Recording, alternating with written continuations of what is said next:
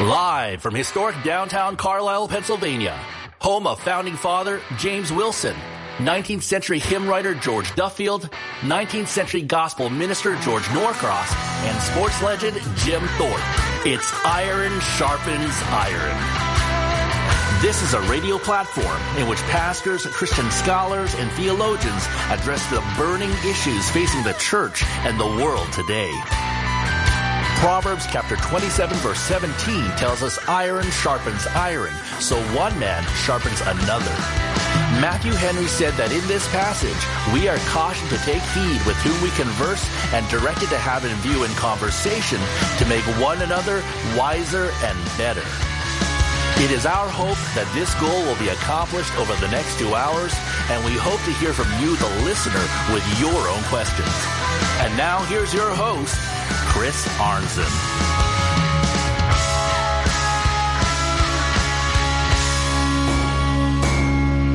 Good afternoon, Cumberland County, Pennsylvania, Lake City, Florida, and the rest of humanity living on the planet Earth who are listening via live streaming at ironsharpensironradio.com. This is Chris Arnzen, your host of Iron Sharpens Iron Radio, wishing you all a happy Wednesday on this seventh day of February 2024. Uh, we're taking a break today uh, from our normal theological conversations here in Iron Sharpens Iron uh, to discuss something that is extremely important nonetheless. Uh, we are going to be discussing keeping your church safe, security essentials for houses of worship. And uh, to discuss that very important issue, we have a very appropriate guest today who has written a book with that very same title. And in fact, the book is now in its second edition. His name is Ron Aguiar, and he is a church safety expert with over 30 years of experience in private security, law enforcement, and church security. And it's my honor and privilege to welcome you for the very first time ever to Iron Sharpens Iron Radio, Ron Aguiar. Thanks, Chris. I appreciate you having me on. Oh, it is uh, my pleasure. And uh, first of all, before I go into uh, the content of our interview, I want to uh, read uh, at least one of these uh, accolades that have been written about the book. Uh, given the uncertain times in which we live and increasing threats to our churches, Ron has written a practical, thorough, easy to read book that should be a textbook for any church. More importantly, he loves the Lord and his church and has dedicated his life to making sure Christ is exalted in the best and safest way possible. And that uh, was written by Bob Russell, who is the retired senior minister of Southeast Christian Church in Louisville, Kentucky. And in fact, I mm-hmm. believe mm-hmm. you were uh, head of security at that congregation for quite a number of years, weren't you? Yeah, for 19 years actually. Bob was the uh, one of the founding ministers, and I spent 19 years working for him in the church. Uh, he retired, and then Dave Stone took over, and um, I retired shortly thereafter. And then Kyle Idleman is now the senior minister of that large community in Louisville, Kentucky. And that's one of the largest congregations, I believe, in the United States. Yeah, it's growing, of course. I think they have 14 or 15 campuses now. The main campus, the main worship center, holds 9,000. Uh, when we moved in it in 1998, the year I was hired, I was hired a month before the move into the large facility. And um, it was at the time one of the largest construction projects for churches in America. And uh, it sits, sits on about a hundred acres. There's almost 5,000 parking spaces. It's just a large complex. And they started to build satellite churches while I was there. So when I left, I think we had four satellite churches, including the main campus, and now, like I said, they got 14 or 15. Yeah, and the main reason I bring that up is because that gives you an idea of the responsibilities of somebody who is uh, the head of security at such uh, a large uh, facility with so many lives at stake and uh, Can you tell us something about Oasis Safety, who were so impressed by your book that they actually requested to publish it? Yeah, um, actually, what happened was I had written uh, the first edition on my own, self published a book, just simply called it Keeping Your Church Safe. And uh, I'm a member of the United States Concealed Carry Association, USCCA, out of Wisconsin.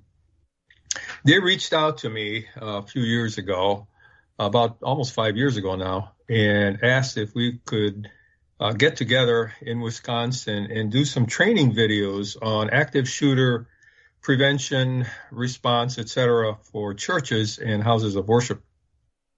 So I said, sure. So um, I spent three days up in Wisconsin with them, and we did some videos for what they call proving ground. And uh, the neat thing about it was they were going to put all that those videos on their members only website, but they have graciously allowed it to be on YouTube. So you know, anyone can go on YouTube and put up UC USCCA church security, and three or four videos will pop up, and I'm included in that. And we we did some really great videos in um, Wisconsin.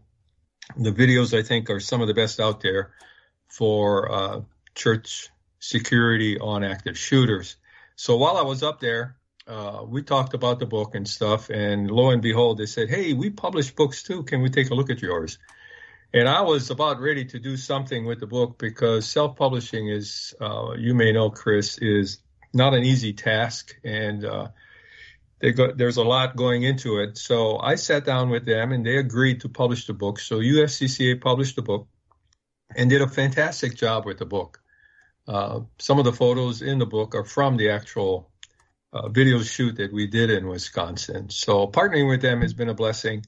And uh, the book apparently is selling well, and churches all over the country have ordered it. And um, so my my company is Oasis Safety.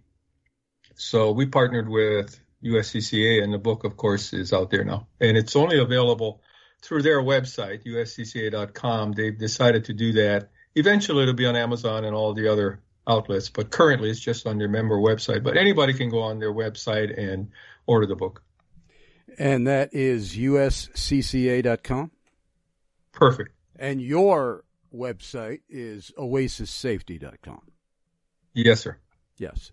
So I, I kind of reverse things. Uh, no, that's okay.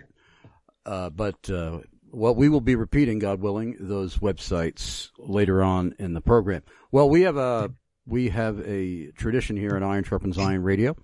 Whenever we have a first time guest, we have that guest give a summary of their salvation testimony that would include any kind of religious atmosphere in which the guest was raised and what kind of providential circumstances our sovereign Lord raised up in their lives that drew okay. drew them to himself and saved them. And I'd love to hear a summary of your story.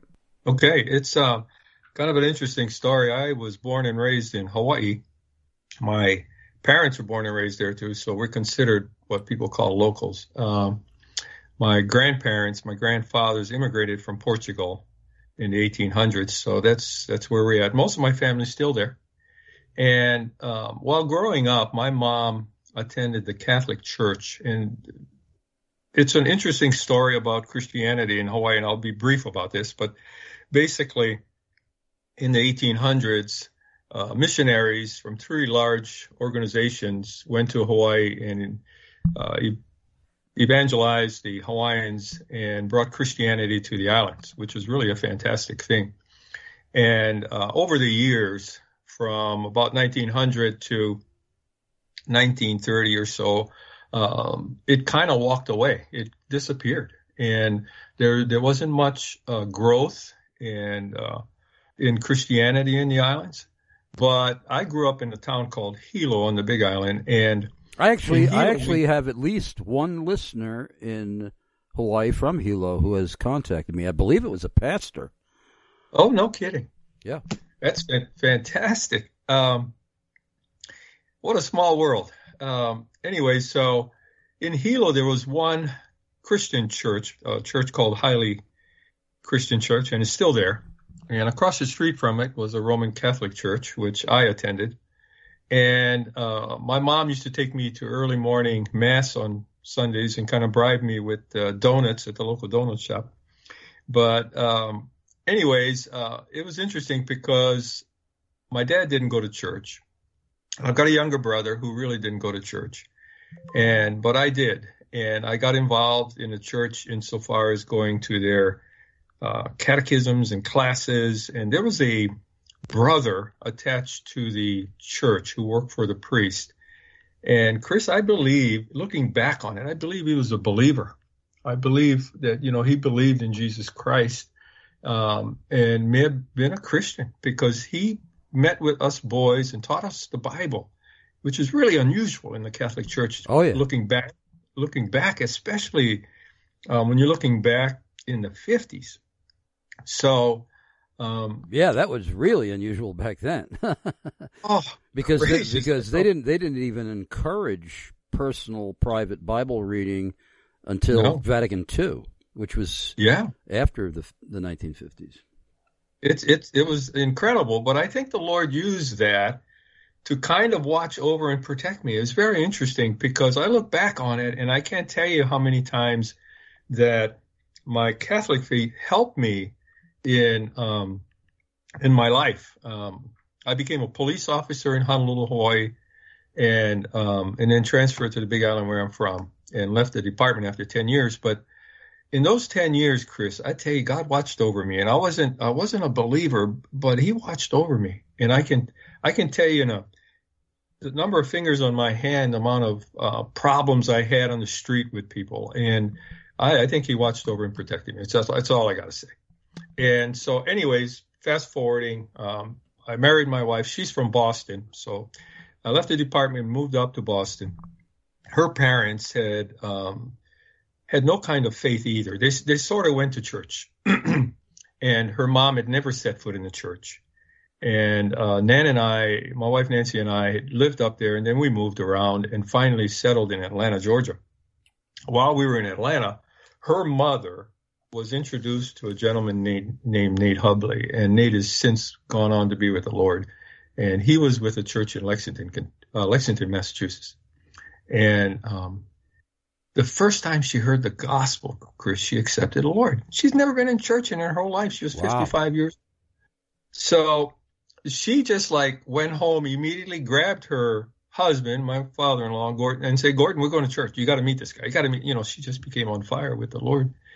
And so, um, her husband, Gordon, was much more, he was an engineer by trade, a methodical guy. And he says, I don't know what you're talking about, but I'll talk to him.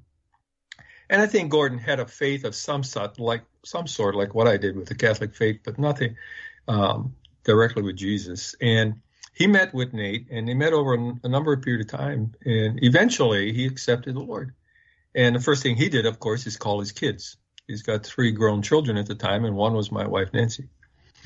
And they all listened to him, and they went, "Yeah, right, yeah, right." And um, so a few years later, while we're living in Atlanta, my wife starts reading the Bible and she met Jesus in a storm in Atlanta, Georgia. So um, I can't tell you how much um, the Lord has meant to her and in her life over the years. She's an excellent Bible teacher, she's a speaker and all that, but she just loves the Lord entirely with her heart. And so she took me to church, of course. Now we started going to church. So we found a church in Atlanta in the suburbs. And um, over a course of about a year or so, I was starting to meet with the minister. And uh, in 1983, I just I just said, okay, I'm, I'm ready. So I accepted the Lord in '83 in Atlanta. So that's kind of a roundabout story. So that's where we're at. Great. And by the way, I looked up the uh, listener that I have, and I may have more. I hope I have more than one in Hilo, Hawaii, but it is Daniel Costalas uh, and he is the pastor of Berean Bible Church of Hilo, Hawaii. Wow, wonderful, fantastic. On Lama me, uh, Street.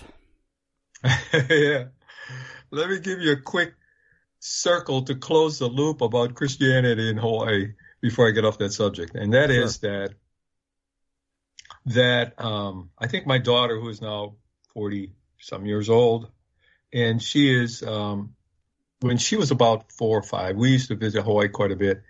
And every time we'd go to Hilo, um, uh, you know, there's no Christian church to go to because we had already given our lives to Christ. And so I didn't feel comfortable going to a Catholic church. We arrived in Hilo one visit with our young daughter, and my, my mom says, Hey, there's one of your churches here. I said, What do you mean? She goes, There's this church that you keep talking about. You're Christian. There's this church. They're meeting at the boys' club. So we went that Sunday morning, and um, Pastor Wayne Cordeiro was a young guy going from Hawaii that went to college in the West Coast and gave his life to Christ and decided to come to Hawaii. And Chris, the Lord used him as a spark. He planted 80 churches in Hawaii, and Christianity has since exploded in the islands.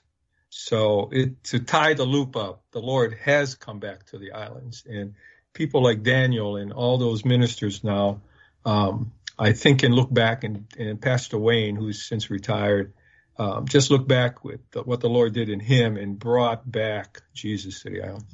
Amen. Well, uh, we are talking about a, a, subject that probably, I'm guessing, the majority of pastors and elder boards and deacon boards are grossly ignorant about. Uh, I'm assuming I'm correct on that, uh, and that is keeping your church safe. and uh, what do you think, to start the ball rolling here, uh, the average church is getting totally wrong when mm-hmm. they are uh, supposed to be the leaders of that church, not only protecting the flock spiritually and theologically and doctrinally, uh, and they're supposed to be keeping uh, wolves in sheep's clothing away from the flock, but uh, they're also uh, would be negligent, grossly negligent, if they disregard the importance of physical safety amongst God's gathered people. So, what do you think uh, is the most common, uh, either uh, egregiously bad attitude or just errors in mm. that area? I think right now it's complacency. And the reason I say that is we haven't, thank the Lord, we haven't had a major catastrophe in a church such as southern Texas and in other areas. But um, when that stuff happens, um, the churches all all of a sudden become aware of what's going on, and then they start putting things in place. It's like 9/11 happened, and, and we just became such a united nation to um, to fight off everything we could with terrorism, and complacency is set back in. And I think the churches are the same. I, I don't I don't think we uh, I, I believe we really need to get out of that and say we have to do something. One of the things that happened with me at Southeast Christian was there was no one before me, so I had to put everything in place. And when I did in 1998, there were probably four or five of us in the country that I could that I knew of that I could call and talk about security. Now, of course, there's a lot more, and there's companies doing it and consulting. But I think the churches really need to understand that every weekend, every time they bring people in, a congregation of visitors and uh, members, that they really need to be prepared. You cannot let your guard down, so you cannot be complacent at any time, no matter what part of your church uh, you're protecting, whether it's the main congregation through worship or the children's or the youth or whatever. I think you got to really sit back right now and say, okay, what are we doing? Or what have we done? And I've been in many churches, Chris, where years ago something happens, say the Colorado Springs shooting, um, all of a sudden everybody ramps up and builds these great security teams. I show up two or three years later and there's nothing because they, they just said, well, nothing's going to happen. You know, it's not going to happen to us. And I don't think you can do that. One of the things we did every weekend, although we're a large congregation, I would, people would come up to me and say, okay, we're getting ready for Christmas and Easter. What are you doing about security? How do you ramp up? And I tell them right off the bat, I said, I ramp up every weekend.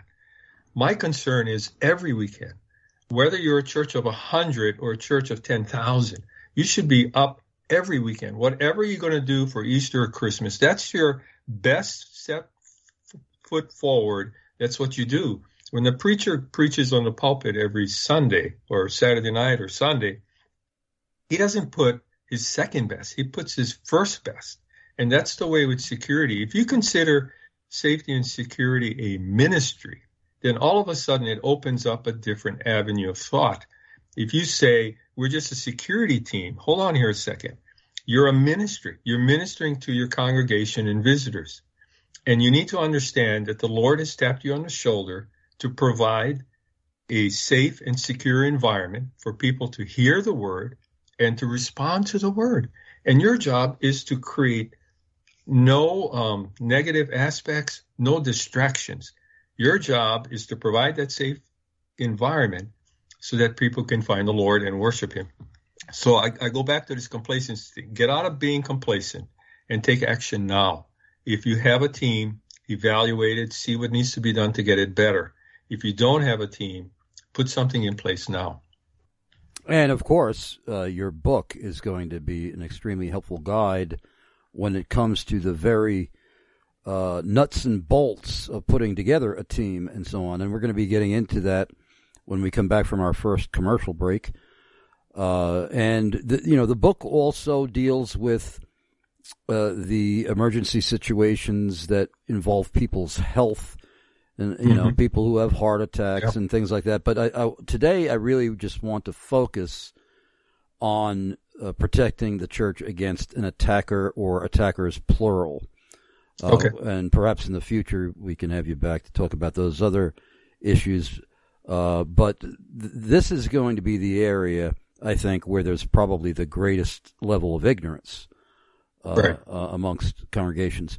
And so uh, we're going to our first commercial break. And by the way, folks, I think it's kind of interesting, providential, that the first ad you're going to be hearing uh, is from a, a, company that loves this show so much that they spend a, a, lot of money with us to help keep us on the air, and they are manufacturers of body armor. And uh, I personally think that it would be a wise thing to have uh, your security team uh, equipped with body armor uh, because you never know who's going to be uh, attacking those in your flock. Mm-hmm.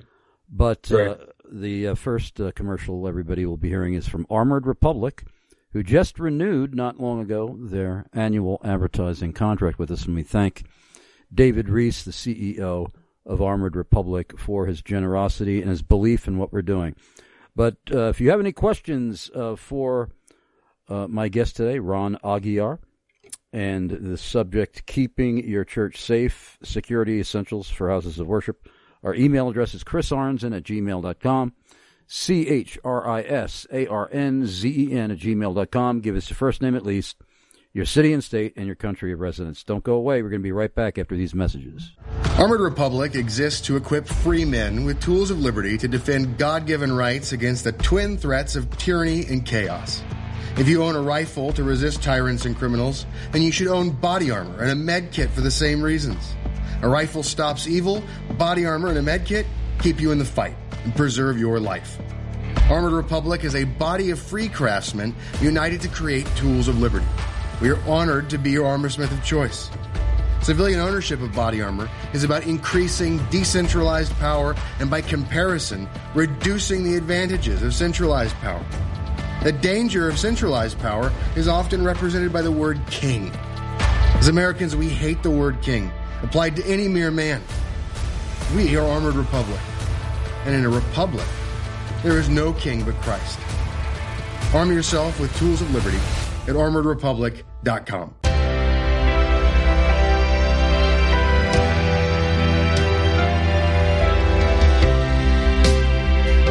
Pastor Keith Allen of Lynbrook Baptist Church, a Christ-centered, gospel-driven church looking to spread the gospel in the southwest portion of Long Island, New York, and play our role in fulfilling the Great Commission, supporting and sending for the spread of the gospel to the ends of the earth. We're delighted to be a part of Chris Arnzen's Iron Sharpens Iron radio advertising family. At Lynbrook Baptist Church, we believe the scriptures of the Old and New Testaments to be the inspired Word of God inerrant in the original writings, complete as the revelation of God's will for salvation, and the supreme and final authority in all matters to which they speak. We believe in salvation by grace through faith in Jesus Christ. This salvation is based upon the sovereign grace of God, was purchased by Christ on the cross, and is received through faith alone, apart from any human merit, works, or ritual. Salvation in Christ also results in righteous living, good works, and appropriate respect and concern for all who bear God's image. If you live near Lynbrook, Long Island, or if you're just passing through on the Lord's Day, we'd love to have you come and join us in worship. For details, visit lynbrookbaptist.org. That's L-Y-N brookbaptist.org. This is Pastor Keith Allen of Lynbrook Baptist Church reminding you that by grace you have been saved through faith, and that not of yourselves. It is the gift of God, not a result of works, so that no one may boast. May the Lord bless you in the knowledge of himself.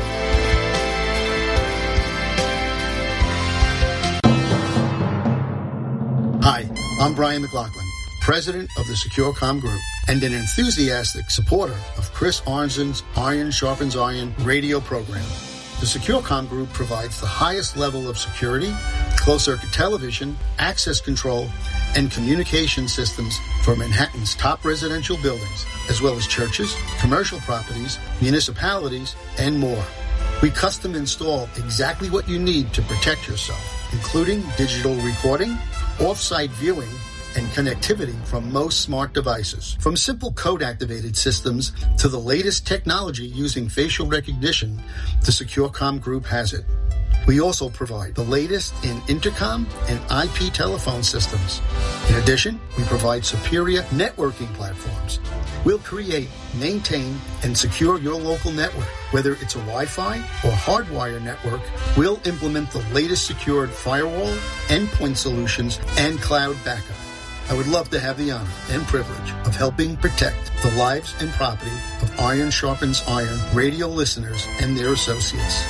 For more details on how the SecureCom Group may be of service to you with the very latest in security innovations, call 718-353-3355. That's 718-353-3355. Or visit securecomgroup.com. That's securecomgroup.com. This is Brian McLaughlin of the SecureCom Group, joining Chris Arnzen's family of advertisers to keep Iron Sharpens Iron radio on the air.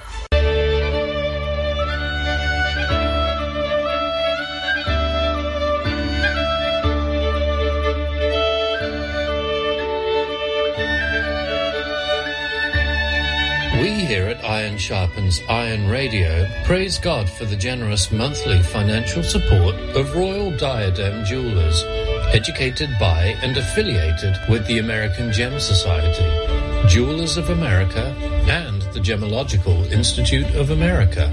For the perfect custom designed engagement ring or any one of a kind piece of jewelry created exactly according to your imagination and specifications, Royal Diadem Jewelers has you covered. No matter where you live in the world, Royal Diadem will walk you step by step through every stage of the process and even hold a high-tech internet virtual visit using state-of-the-art jewelry design technology to serve you. They start by listening carefully to determine your needs. They're interested in making what you want, not what they want to sell you. From rough design to digital model, to photorealistic image, to wax prototype model, to the finished product, they're continually listening to your input, likes and dislikes, making any changes necessary along the way. This will ensure that your custom jewelry will turn out exactly as you dreamed and well beyond your expectations. Visit royaldiadem.com. That's royaldiadem.com today.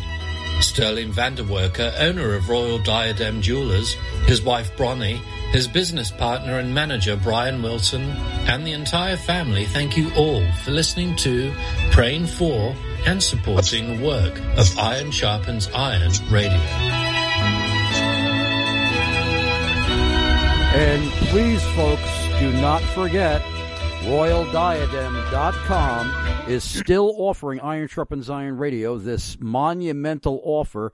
They are giving Iron Sharpens Iron Radio 100% of the profits from any sale of jewelry to an Iron Sharpens Iron Radio listener, as long as that listener simply mentions Iron Sharpens Iron Radio when making their purchase, whether it is jewelry that they already have in stock at royaldiadem.com or if you're having a one of a kind customized piece of jewelry created like an engagement ring, uh, like taking your church logo, your parachurch ministry logo, your business logo, your seminary logo, your denomination logo, and turning it into a pendant for a necklace or a ring or anything else your imagination and creativity can conjure up in your mind. They will take what's in your brain and turn it into a physical piece of jewelry that will blow your mind. I've seen personally, firsthand, the absolutely mind blowing, breathtaking, exquisite work that they do when they customize jewelry. They are masters at customizing jewelry.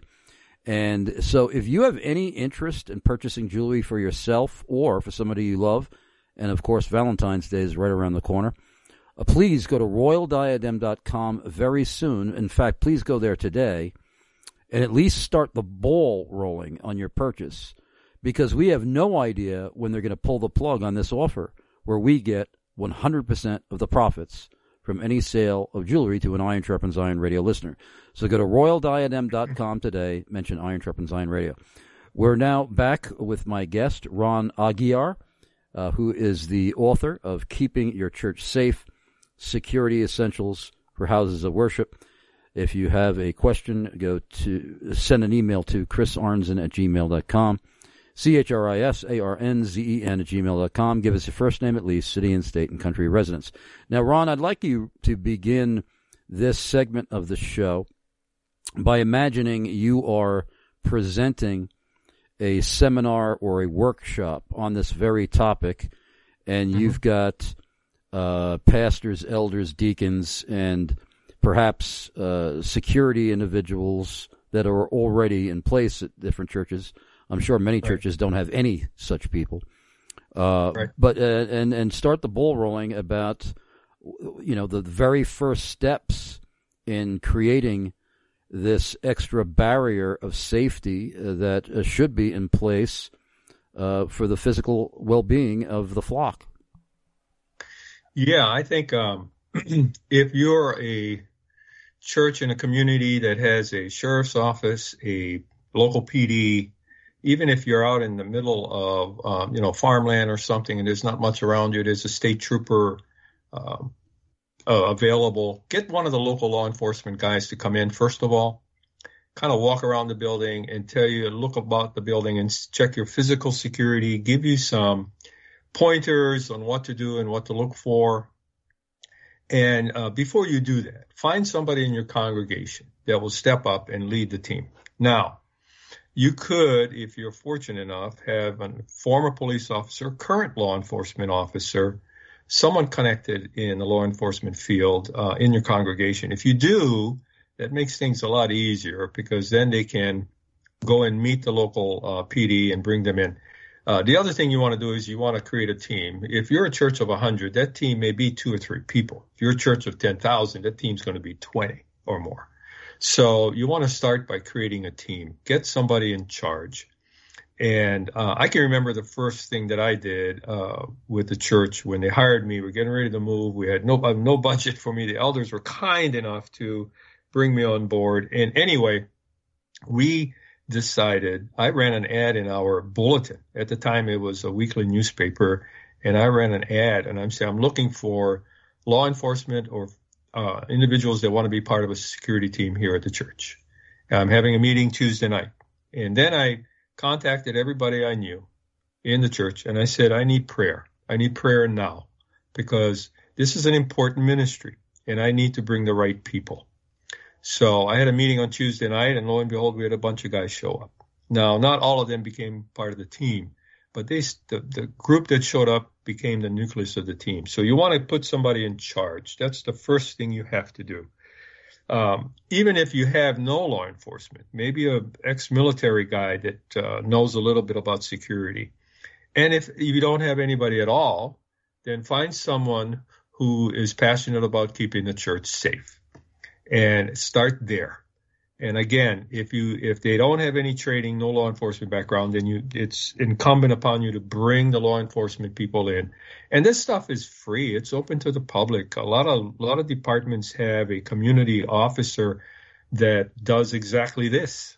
They meet with businesses, they meet with commercial property owners, and go through and help them provide security uh, information. You, you mean you think yep. that uh, you either you think or you know that most local police departments would provide this service for a church for free?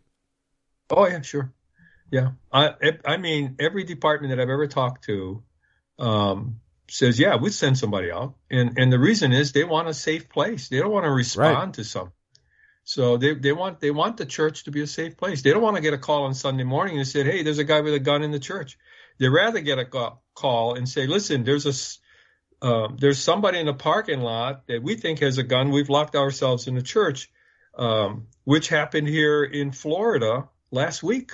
There was a church um, had two guys in the parking lot that were suspicious. They quickly called 911, got in the church, locked the doors. The, the police came, took the two guys into custody. Uh, the officers went into the church, made everybody get down on their hands and knees and and uh, raise their hands and searched everybody. But that's what they want. They want to they want that to happen before the guys get in the church to actually create an active shooter situation. So yeah, they'll come out. Um, I can't tell you um, how many churches I've visited or talked to where they did that and it worked out well. It not only creates um, that security information, but now you've got an avenue into the department or agency that you're dealing with. You got somebody you can call and say, listen, we're dealing with a guy coming on the property every Wednesday night for Bible study. We're concerned about this guy now or this gal now knows who you are and they understand the building, they understand you and the church. It makes a great connection. So please invite them. Um, and that'll help the process. But the first thing is get somebody in charge connect with the PD, and then get training. You got to get some training. Um, guys like me are out there that have former law enforcement backgrounds that do church security specifically. Um, there's some companies. USCCA has some uh, information. Like I said, they got those videos and. Uh, you know, the NRA, everybody does something now for church security. And never forget that your insurance company, whether you're a small church, medium size, or large, has connections if if if you're buying your insurance for your church through an agent who's your cousin down the street working at Ron's um, insurance agency, he's got to broker the coverage for your church. So he's got to go to somebody. There are three or four very large companies in the U.S. that provide blanket coverages for churches all over the com- country. They do between 300, 300 and 400,000 churches. Even the small agents use them. So that's a great avenue. Um, Church Mutual, uh, you know, Philadelphia. There's there's a bunch of them out there. There's three or four of them that have information free to their members that belong to their insurance group, and they'll send somebody out. They'll send they'll give you information on conferences, and this information is usually all free because you're a client of theirs. Um, when you reduce the risk at a church, they they they reduce the premiums. So you can use that leverage with the insurance company that hey, we're forming a security team. We need some help. What resources do you have? So your cousin Ron down the street can call Church Mutual or Brotherhood Mutual or Philadelphia or Guide One, one of the big companies, and say, you know, uh, John down the street, who's pastor, he's my cousin, and he's got a congregation of 250 people, and he's starting a security team. What can you do? And they will contact you. They've got information, they got videos, and they may even send a rep out from the company to help. So go and get those resources and get training. Um, and I think that's important. Now, uh, something else that I advocate in today's society someone in the congregation has to carry a firearm. Amen. And yeah, you got to do that. Um, I was in Philadelphia at a conference at USCCA shortly after the shooting at the synagogue. And um, I was called to do an interview on live TV for 20 minutes. It turned out to be almost an hour. and uh, they were interested in my views on how to protect churches, just like you and I are talking.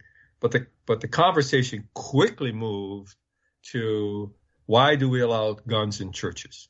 And so there was a lot of talk about that for almost an hour on live TV. But my stance is somebody's got to carry a gun. You cannot allow you cannot allow an active shooter to come into your congregation and no one responds. You just got to do it. So in large churches, that may be multiple people. And if when someone carries a gun, find out what the jurisdiction requires. A lot of states now are doing away with concealed carry permits. Eventually, I think the countries, except for a few states, is going to do away with them. But it's always good to get a concealed carry permit. Wow, you, you are you are that pessimistic about this the nation that most most states are going to outlaw conceal and carry. I I I think that you know the states, the Texas, the Floridas, the Nebraskas, those those Kentucky, just uh, Kentucky, you can conceal carry now without a permit. So um, there are states out there that are going to drop their requirements, but um, there's probably going to be about 15 or 17 states that'll never do that. They're going to require you to jump through all kind of hoops, even if they allow you to carry a gun. But that's why when I talk about, eh, you know, if you're in an area where you can't have anybody carry a gun, then get an off-duty police officer. Right. Uh, yeah, I mean, even if you have to pay him. Yeah, absolutely. Um, I did conferences. I, I did conferences and uh, protected an individual who spoke at large conferences for about 15 years. And whenever we went into a arena, and sometimes there were 19 or 20,000 people, I walked into a jurisdiction, and most of the time I couldn't carry a weapon. So guess what? I'd hire off-duty police officers. Here's the deal: we had them in our church. Our, our security team had off-duty officers on the, the team and the reason I had them, there were some volunteer, but some of them we paid. There's a really good reason to do that. Number one is if you're a police officer, you're a police officer 24 7. That's right. I can remember. Going, I remember going to recruit class, and they said if we catch you without your gun and your badge, you're in deep trouble. So, I, I so you're a cop 24 seven. As a police officer, even if you're working and vol- volunteering, not getting paid, as a volunteer in the church, if a crime happens, the law dictates you must respond as an officer. Mm-hmm. You're no lo- you're no longer part of the security team of Southeast Christian. You are now Officer Ron from the Louisville Metro PD, and you effectively then are covered both criminally and civilly by your agency. So you take that responsibility off the church. So is it worth to pay an off-duty officer? Absolutely. How much does it cost? I can't tell you because every agency is different. I've paid as little as $12 an hour to as much as 90 an hour in a large city like Chicago. But the fact is, we talk about that insurance company. The fact is, if I go to that insurance company and say part of our new security plan is to have an off-duty officer on premises in uniform in a marked unit and I'm going to use them to protect the congregation during Sunday services, I got to pay them. That's part of the reducing of the risk for the church. When you do that, the insurance company goes, okay, so you reduce the risk. If there's something that happens, that police officer responds. So the church then doesn't have to respond. And the insurance company takes a big sigh, a big breath of relief, and guess what happens every year? You tell your insurance agency, make sure the insurance company knows that I'm hiring that off duty officer because it reduces the risk. And 90% of the time, Chris, 90% of the time, they will reduce your premiums for coverages and uh, for criminal behavior and other factors. And what, when that happens, it'll almost offset, if not offset, the cost of hiring that off duty officer. so there's there's there's a there's a huge thing here that people, uh, especially in certain areas geographically of the United States, although it's probably mm-hmm. it's probably applicable even in the Midwest and Deep South where guns are commonplace. Even here in Pennsylvania, guns yeah. are, guns are very commonplace. But there are some areas where just because people were not raised with right. uh, a a commonality of firearms in Uh-huh. hou- in households. Right. There are I, I have met conservative Christians. They're conservative politically and they're conservative theologically, and yet they have this bizarre, sque- Right. squeamish attitude Right. about Christians carrying firearms. They, uh, oh, we got to trust in the Lord, or we got to Yep. be more concerned with the soul of the criminal than Right. than protecting ourselves. Now, you may uh, adopt that as your own philosophy when you're alone. But it, Right. it, it's negligible when you're talking about women and children, especially, Right. and the elderly, uh, and Right. people who can't defend for themselves in, in a church building. It's it's really uh, greeting card Christianity. It's not really biblical, uh, biblically based Christianity. Uh, you know, I mean, even Christ told his apostles uh, to uh, sell your cloak and buy a sword. Mhm. Um, you know, Christ didn't have this, for lack of a better term, mamby-pamby attitude towards weapons. hmm Yeah, um, you know, if you look back at Nehemiah when he built the wall, he didn't just he just he just didn't build a wall. He put guards up. You know, there were people guarding, and um, you know that was part of the security, so his people could build a wall. And I think that that comes back, and that's in in Nehemiah. I think it's four nine. A lot of the security firms use that as their um, message from the biblical message that uh, we got to protect our facility as we're building our buildings, as we're building uh, our ministries. And I think, yeah, guns. I tell you, um, as a police, as a former police officer, I have seen a lot of things in my life, and I've been shot at, um, and it's not a great feeling to get a bullet go whizzing by. I tell you, and uh, you know, I pulled my gun a couple times. Thankfully, the Lord um, protected me, and I didn't have to use it. But I'll tell you, man, I, it's just you have to, you got to have somebody in the congregation have a weapon. Now, you can be very, you can go overboard, and if you allow everybody to carry a weapon, then you got to be careful because we'll be shooting each other. Now, But- now, are you by saying that? Are you saying that uh, a, a church should not allow every congregant to carry a weapon into think the into the worship service? I mean, Yeah, I think it's you got to be careful about doing that because if I'm part of the security team and there's an active shooter and everybody starts standing up with a gun, I I don't know who the bad guy is. right? Somebody, somebody, some innocent person is going to get shot. They will.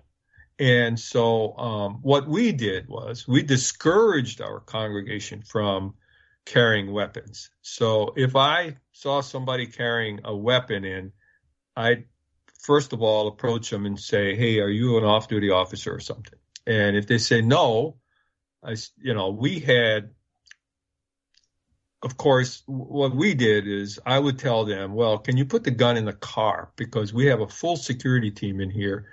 And if something happens, you may end up getting shot. I mean, that's straight on. And so most of the time they'd comply and put the gun in the car. If they're an off duty officer, federal agent, whatever else, I just tell them, I say, listen, we've got a security team. We have weapons on the property carried by trained individuals. If something happens, unless it's on top of you, your job is to get your family out of here because we'll take care of the, the active shooter. So in churches that do not have that resource, then you've got to have some trained people and train them well and not only going to the firing range and shoot 20 shots and hitting the target 11 times. You have to hire somebody or take them to a class where they learn tactical shooting a little bit um, more than the average person so that they don't pull their gun as the first thought during an incident because the gun should come out lastly, only when uh, to save someone's life or to prevent anybody from getting hurt. So you have to have that mindset and training. Um, Now I was at a church. I'm sorry. Uh, well, I was just going to ask when you say that drawing your gun is the last resort. Are you Yes. are you saying that even when the intruder, the criminal, is already got his gun drawn and he's Oh no no no no no no. The gun's out. Mine's out. okay It's coming out. okay Yeah, no. I'm talking about somebody coming in that's agitated, that appears he may be escalating. I need to be careful because he may be carrying. I'm not going to draw my I'm not going to draw my weapon on it because he may not have a gun. But if he has a weapon, absolutely, Chris, mine's coming out, and this is me personally. I'm shooting because and if you watch any of the videos that USCCA did with me, you'll find that when that gun comes out, you have to stop the threat because Amen. the bad guy, the bad guy, when he pulls that gun out, it's not to say hi, how are you? He's he's basically pulling the gun out to shoot somebody. So I'm not going to allow that to happen. If I see a gun come out, my gun's coming out and I'm firing. I am. I'm just going to fire. And that's me personally. And and if somebody comes to me and talks to me, that's what I tell them I would do. And I, I would tell them you need to train that way because you can't allow somebody to come in um, uh, church with a gun and you just can't. There was a um, there's incidents upon incidents. I mean, the, the shooting that occurred, there was a shooting occurred in Texas where a former police officer shot a uh, intruder during service after the guy shot somebody they knew this guy was mentally ill. He came to the church, uh, and I'm I'm doing 2020 hindsight, of course, but he came to the church dressed in a trench coat. He had a shotgun under it. It was hot, and um, no one confronted him to the point of stopping him from getting in the church. So when he walked down on the side, of course, he pulled a shotgun and shot. But as he pulled that shotgun, there was a former officer who drew his revolver and shot and killed the guy. So yeah, you have to do that. Uh, I'm a firm believer in guns in churches. I'm a firm believer in getting people trained that use guns. Um, I was at a church that had a hundred people. They wanted to come in, have me come in and do an assessment and training. I said, okay, bring your security team. They had out of 100 people, they had 12 people on their team. I said, wow. Okay, so we sat in the basement of the church, and I said, uh, who carries a gun? They all did. I said, okay, tell me what training you had except for one of them, the only training they had was a concealed carry class where they shot their gu- uh, gun 20 times. I said, you can't do that because you're going to end up shooting each other. You got to learn how to operate this weapon and you got to learn how to be safe with it and you got to learn when to pull it out. So get training. I'm a firm believer in guns, but get training and make sure the departments know that you, you're, you're having people with guns. And if an active shooter does occur on the property and the police are coming in, the first thing you got to do is when the shooting is all done and you've done your, what you're supposed to do, holster your weapon. They come in, raise your hands. Do not be a threat to them. Um, there was a I talked about this in my book. There was a shooting in a Kroger supermarket in Jeffersontown, Kentucky. We live 10 minutes from there. A buddy of mine responded to that as a detective, uh, 20 years service. He arrived as the shooter was leaving in his vehicle. Uh, uniformed officer stopped him, but this guy came in. He was a racist he came in and shot a black person in the supermarket and came out the door and shot another one, killed both of them. When my buddy and his friend walked into the police, ran into the Kroger, they saw a young man with a weapon over uh, one of the victims in the aisle in the supermarket. He had the weapon drawn. My buddy had his weapon drawn. So, what do you do at that moment? 20 years of experience told him not to fire because the guy was not pointing it at anything. He was just, the gun was at his side. The victim was on the floor. So he yelled at him, yelled at him, police, police, dropped the gun. So the guy dropped the gun. It turned out the guy was just protecting her in case the guy came back. Ah. But if he if he would have shot him, he would have killed an innocent guy. So those are the things that they teach you in training. Say, hey, listen, be careful because every bullet that comes out of your gun, you're responsible for. So, and, oh, we got to go to our midway break, but please pick up where you left off and don't forget where you left off because I, hate interrupting you because you're giving us such a valuable information. Folks, uh, please contact as many of our advertisers as you can, knowing that they are the ones keeping this show on the air. We'll be right back. Puritan Reformed is a Bible believing, kingdom building, devil fighting church. We are devoted to upholding the apostolic doctrine and practice preserved in Scripture alone. Puritan Reformed teaches men to rule and lead as image bearing prophets, priests, and kings. We teach families to worship together as families. Puritan is committed to teaching the whole counsel of God so that the earth will be filled with the knowledge of God as the waters cover the sea. We sing the Psalms, teach the law, proclaim the gospel, make disciples, maintain discipline, and exalt Christ. This is Pastor David Reese of Puritan Reformed in Phoenix, Arizona. Join us in the glorious cause of advancing Christ's crown and covenant over the kings of the earth. Puritan Reformed Church. Believe, build, fight. PuritanPHX.com.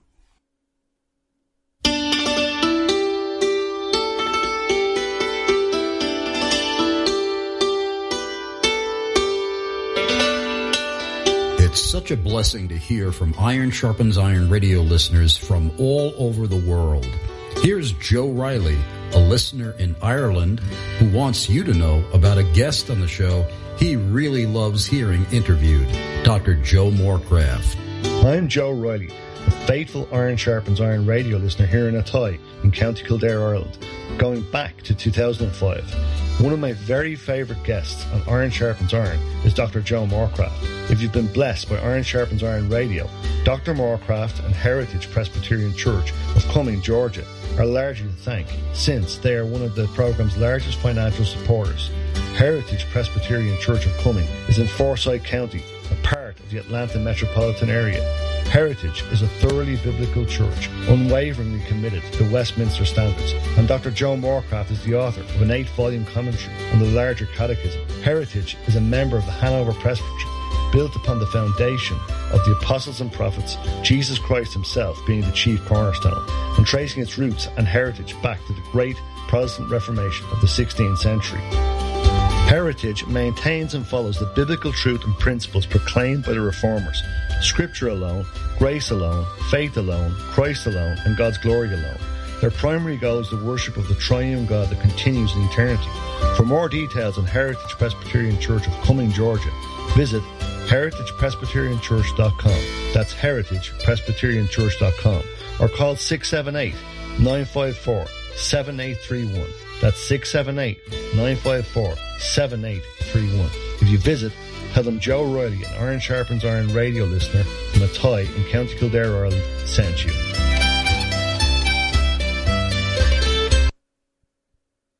Hello, my name is Anthony Uvenio, and I'm one of the pastors at Hope Reformed Baptist Church in Coram, New York, and also the host of the ReformRookie.com website. I want you to know that if you enjoy listening to the Iron Sharpens Iron radio show like I do, you can now find it on the Apple's iTunes app by typing Iron Sharpens Iron Radio in the search bar. You no longer have to worry about missing a show or a special guest because you're in your car or still at work. Just subscribe on the iTunes app and listen to the Iron Sharpens Iron radio show at any time, day or night. Please be sure to also give it a good review and pass it along to anyone who would benefit from the teaching and the many solidly reformed guests that Chris Arnzen has on the show. Truth is so hard to come by these days, so don't waste your time with fluff or fake news. Subscribe to the Iron Sharpens Iron radio podcast right now. And while you're at it, you can also sign up for the ReformRookie.com podcast and visit our website and the YouTube page. We are dedicated to teaching Christian theology from a Reformed Baptist perspective to beginners in the faith as well as seasoned believers. From Keach's Catechism and the Doctrines of Grace to the Olivet Discourse and the Book of Leviticus, the Reformed Rookie podcast and YouTube channel is sure to have something to offer everyone seeking biblical truth. And finally, if you're looking to worship in a Reformed church that holds to the 1689 London Baptist Confession of Faith, please join us at Hope Reformed Baptist Church in Coram, New York. Again, I'm Pastor Anthony Uvenio, and thanks for listening.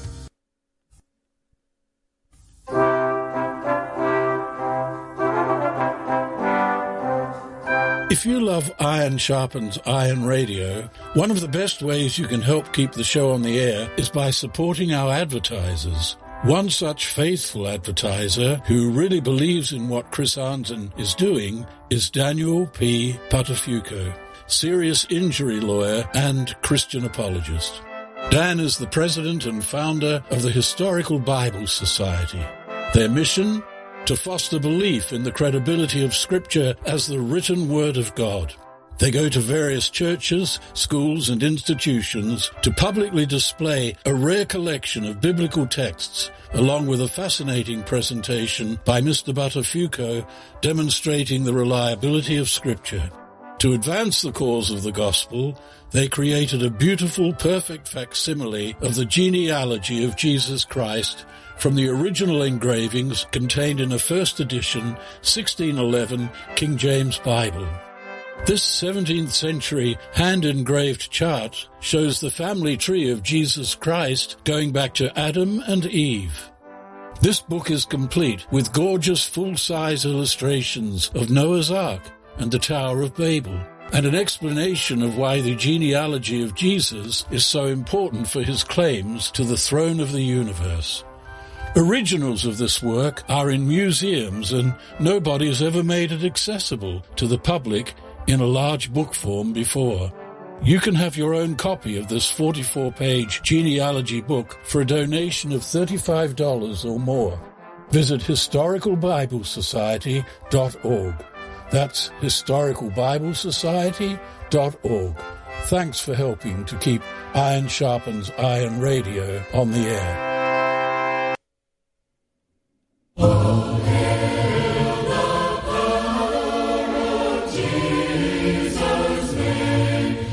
This is Pastor Bill Sasso, Grace Church at Franklin, here in the beautiful state of Tennessee. Our congregation is one of a growing number of churches who love and support Iron Sharpens Iron radio financially. Grace Church at Franklin is an independent, autonomous body of believers which strives to clearly declare the whole counsel of God as revealed in Scripture through the person and work of our Lord Jesus Christ. And of course, the end for which we strive is the glory of God. If you live near Franklin, Tennessee, and Franklin is just south of Nashville, maybe 10 minutes, or you are visiting this area, or you have friends and loved ones nearby, we hope you will join us some Lord's Day in worshiping our God and Savior. Please feel free to contact me if you have more questions about Grace Church at Franklin. Our website is gracechurchatfranklin.org. That's gracechurchatfranklin.org. This is Pastor Bill Sasser wishing you all the richest blessings of our sovereign Lord, God, Savior, and King Jesus Christ today and always.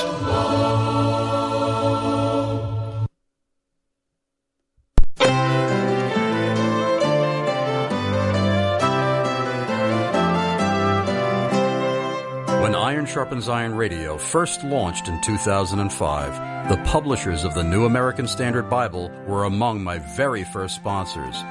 It gives me joy knowing that many scholars and pastors in the Iron Sharpens Iron Radio audience have been sticking with or switching to the NASB. I'm Dr. Joseph Pipa, President and Professor of Systematic and Homiletical Theology at Greenville Presbyterian Theological Seminary in Taylor, South Carolina. And the NASB is my Bible of choice. I'm Pastor Chuck White at the First Trinity Lutheran Church in Tonawanda, New York, and the NASB is my Bible of choice. I'm Pastor Anthony Mathenia of Christ Church in Radford, Virginia, and the NASB is my Bible of choice. I'm Pastor Jesse Miller of Damascus Road Christian Church in Gardnerville, Nevada, and the NASB is my Bible of choice. I'm Pastor Bruce Bennett of Word of Truth Church in Farmingville, Long Island, New York, and the NASB is my Bible of choice. I'm Pastor Rodney Brown of Metro Bible Church in Southlake, Texas, and the NASB is my Bible of choice. I'm Pastor Jim Harrison of Red Mills Baptist Church in Mahopac Falls, New York, and the NASB is my Bible of choice. Here's a great way for your church to help keep Iron Sharpens Iron Radio on the air. Pastors, are your pew Bibles tattered and falling apart? Consider restocking your pews with the NASB. And tell the publishers you heard about them from Chris Arnzen on Iron Sharpens Iron Radio. Go to nasbible.com. That's nasbible.com to place your order.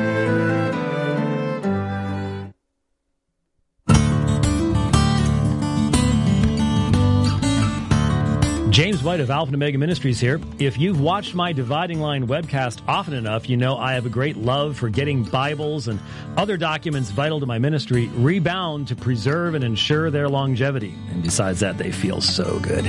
I'm so delighted I discovered Post Tenebris Lux Bible Rebinding. No radio ad will be long enough to sing their praises sufficiently, but I'll give it a shot. Jeffrey Rice of Post Tenebris Lux is a remarkably gifted craftsman and artisan. All his work is done by hand from the cutting to the pleating of corners to the perimeter stitching. Jeffrey uses the finest and buttery soft imported leathers in a wide variety of gorgeous colors like the turquoise goat skin tanned in Italy used for my Nestle-Aland 28th edition with a navy blue goat skin inside liner and the electric blue goat skin from a French tannery used to rebind a Reformation study Bible I used as a gift. The silver gilding he added on the page edges has a stunning mirror finish resembling highly polished chrome. Jeffrey will customize your rebinding to your specifications and even emboss your logo into the leather, making whatever he rebinds a one-of-a-kind work of art. For more details on Post Tenebris Lux Bible Rebinding, go to PTLBibleRebinding.com. That's PTLBibleRebinding.com.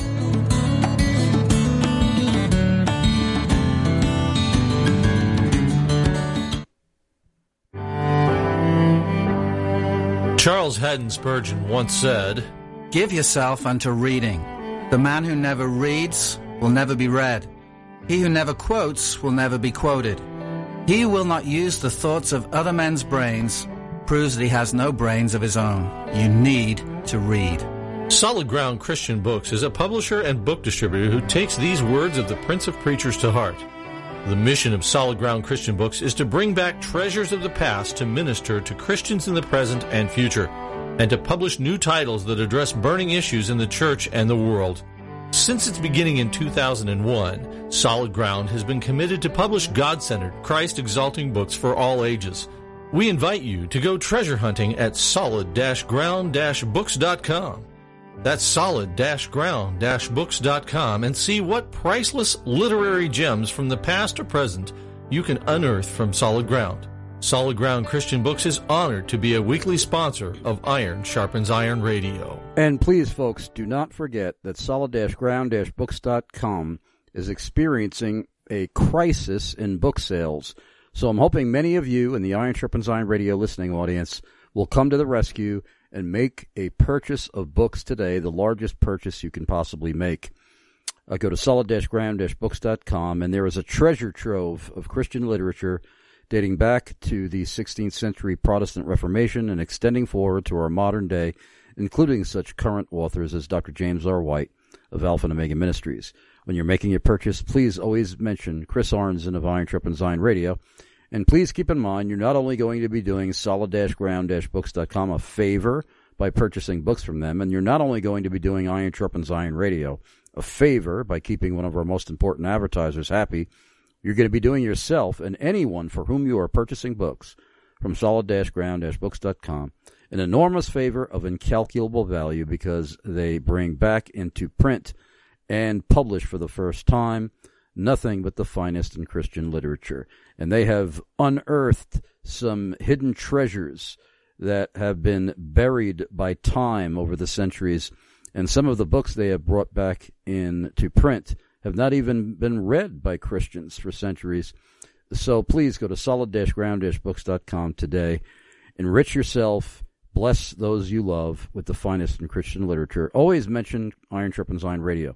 Before I return to my guest today, Ron Aguiar, and our discussion on keeping your church safe, security essentials for houses of worship, I have some important announcements to make. Uh, if you love this show, folks, you don't want it to disappear from the airwaves, go to ironsharpensironradio.com, click support, then click click to donate now. You could donate instantly with a debit or credit card.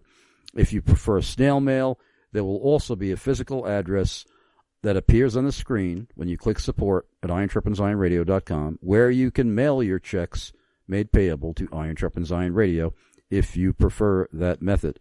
Also, if you want to advertise with us, whatever it may be, as long as it's compatible with what I believe, I would love to help you launch an ad campaign quickly because I'm just as much in urgent need of your advertising dollars as I am in your donations. So, uh, go uh, please go to, or should I say, send me an email to Chris Arnzen at Iron Sharpens Iron Radio. I'm sorry, Chris Arnzen at gmail.com. Chris Arnzen at gmail.com and uh, put advertising in the subject line. Also, uh, folks, uh, always remember that I never want my listeners giving your own church where you're a member less money than you normally give your church on the Lord's Day in order to send us a financial gift. Please never do that. And if you're really struggling to survive, wait until you're back on your feet and more stable financially before you send us a financial gift. The Bible is very clear that uh, we are to primarily use the funds with which God has blessed us, which is still His money. We're primarily to use that to provide for our church and our family, and providing for my radio show is not a command of God, obviously.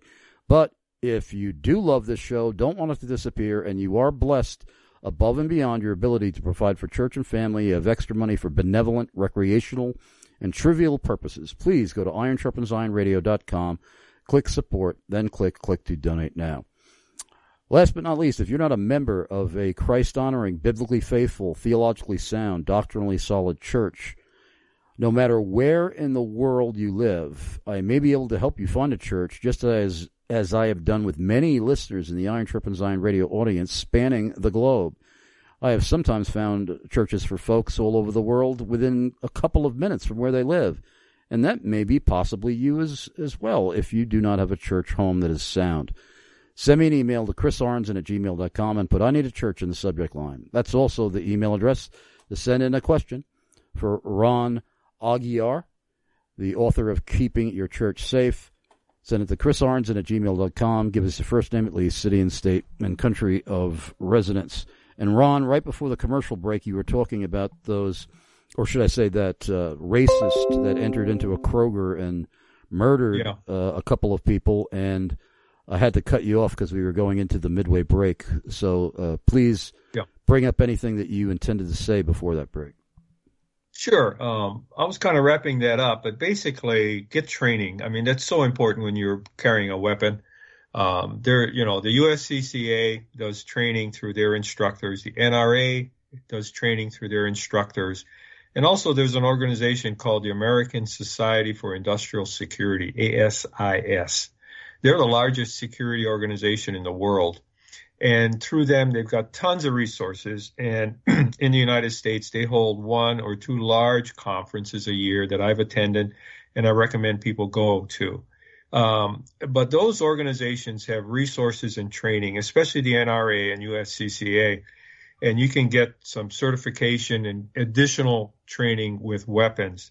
The other thing about guns is that you need to notify your insurance company as part of your security team, uh, especially if the people are volunteering or uh, are civilians that are carrying weapons. The most insurance companies that cover churches will have a form. It's called a security officer form. This is a rider onto a policy that basically states that you know John Smith, Bob Smith, whatever, are listed carrying weapons, and you authorize them as a church to carry the weapons on your property and to act as a security team. Now, the insurance company will carry that as a rider, as an overall coverage, but not necessarily individually. So, when I worked for the church, although the church covered me as an employee and insurance covered me, I had my own personal policy because, like I said earlier, you're responsible for that weapon and every bullet that leaves the gun. So I had a personal policy coverage so that if I did use my weapon and I was sued, and you will be, then at least they don't come after everything in your life that the insurance company will take care of you in that regard. So I highly recommend that too. So get training um, with a weapon. Make sure that um, use one of those agencies or organizations. And if worst case scenario, Chris, um, you're in the middle of nowhere, and, and, there are tons of churches all over that fit that description. Um, go to a local sheriff or local um, state trooper's office or somebody and say, listen, we want to protect our people. So we're going to carry a gun. There's going to be a couple guys carrying a gun in the church. Can we get some training? And all of those guys have been through uh, training through some qualified trainer in their department or agency. And sometimes you may have to pay them a few dollars, but they'll come and do some training or they'll come to, you can go to their site and they'll do some training so that they know that somebody in that church is carrying a gun safely and that they'll only use it when they have to. So I think that's super important to do. Um, so get some training and get and use one of those uh, companies. Okay, we have a question from Hector in Haverstraw, New York. Hector okay. says, "What is the typical time frame for a person to be adequately trained with a firearm if they have never owned or fired a firearm before?" If they've never owned or, or fired a firearm, it's going to take a little longer. Um, as a former police officer, when I moved to Louisville, Kentucky, my job was security director for Papa John's and International. And uh, one of the things I did was because I had not carried a gun in many years um, in a work capacity, um, we hired a guy, and I came and we spent um, eight hours, um, all two hours a day for four days, going through technical shooting and getting really back familiar to what it was to being a police officer and handling your weapon. So if you've never fired a gun, never shot, it's going to take long. You need to get some basic firearm training. Uh, concealed carry class is a good place to start. Get from because they cover safety a lot in those classes.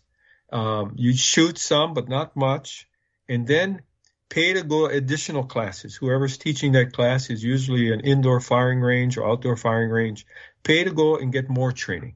So you may end up with 40 hours of uh, range training and shooting so that you're very comfortable with your weapon and that you're not afraid to use it if you have to, but also you'll you'll feel comfortable not using it when you don't have to. So it may be 20 to 40 hours of actual range time in in individual instruction. That would be my recommendation for somebody who's never shot a weapon. And how is that broken up as far you know how many hours a day is that typically involved? Yeah.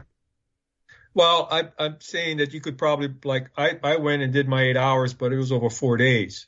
You can only do so much intense shooting. So you may do an hour uh, going in, spending 15 minutes of some safety and instruction, do 45 minutes of shooting, and then another 15 minutes breaking down what you just did, cleaning your weapon. So you may end up going to the going to the range maybe 15, 20 times. Um, so yeah, uh, it's going to take some time, but you got to get comfortable with that weapon because you want to be responsible.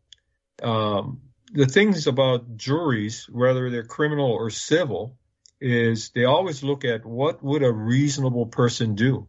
So if I'm a reasonable guy carrying a weapon and protecting people in a church, somebody pulls a gun, a reasonable response is to pull my gun and use it.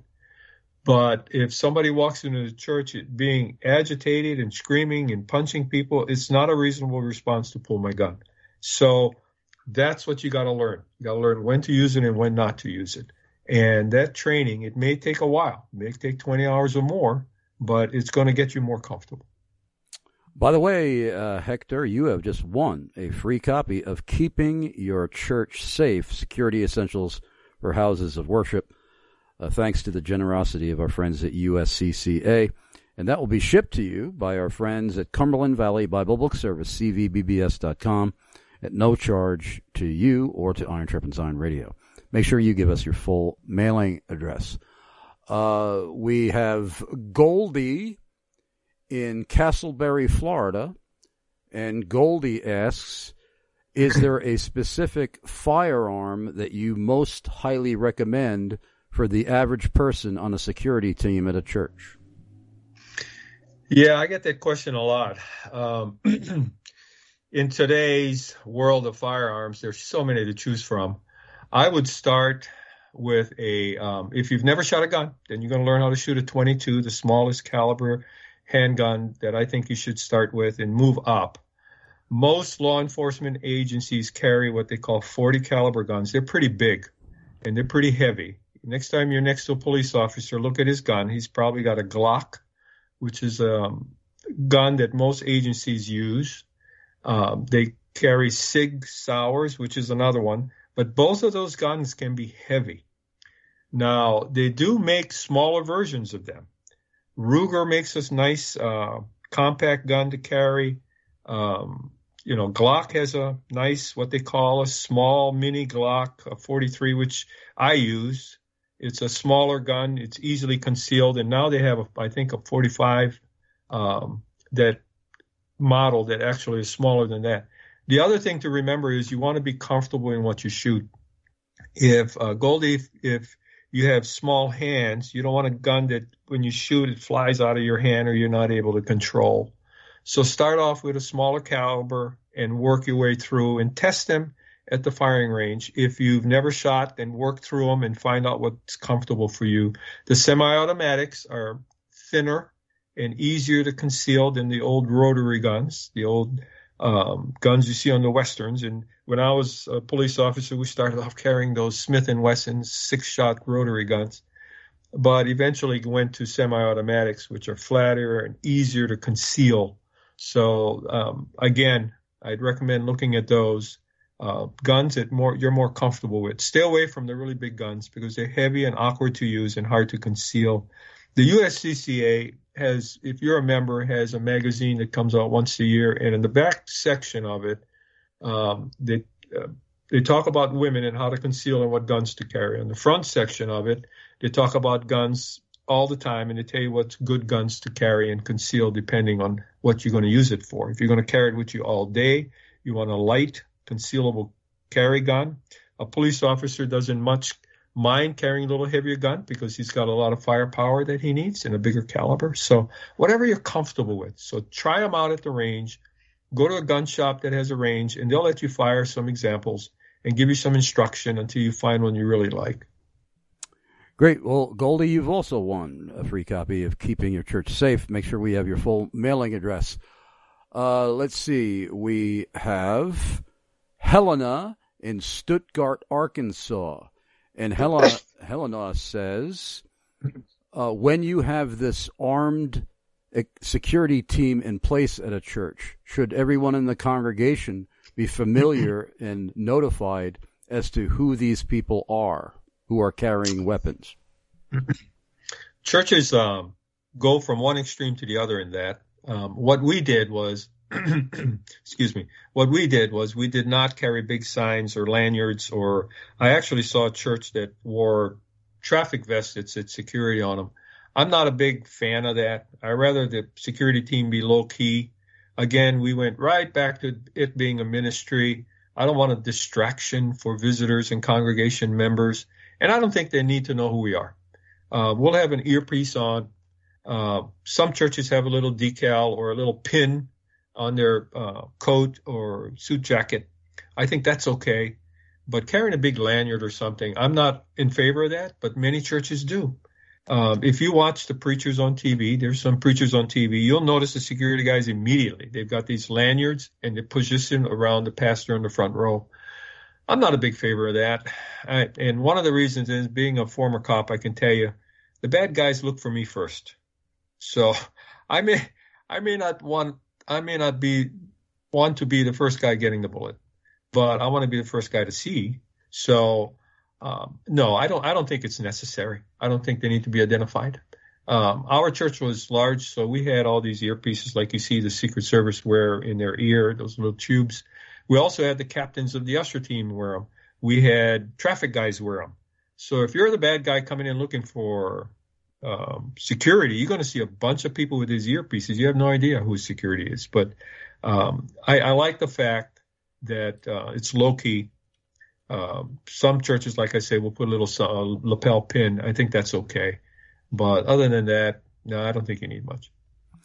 So I'm assuming, uh, perhaps I'm wrong, uh, but uh, I, I have seen uh, on uh, on somewhere on conservative television where Christian schools who have armed, yep. armed security they will put a sign yep. in front of the school that yep. says this building is guarded by armed security and they may even have a more colorful way of of letting yeah. letting the population know about that. I actually liked that. Are you saying that that wouldn't be a good idea? Oh no, I like that a lot. Oh, My, so that's uh, that's different than the yeah. than the yeah. lanyard. I'm, I'm saying that if you're a security team within the building in worship, then I don't think you need to do that. But if, you know, I, my grandson goes to a school just like that.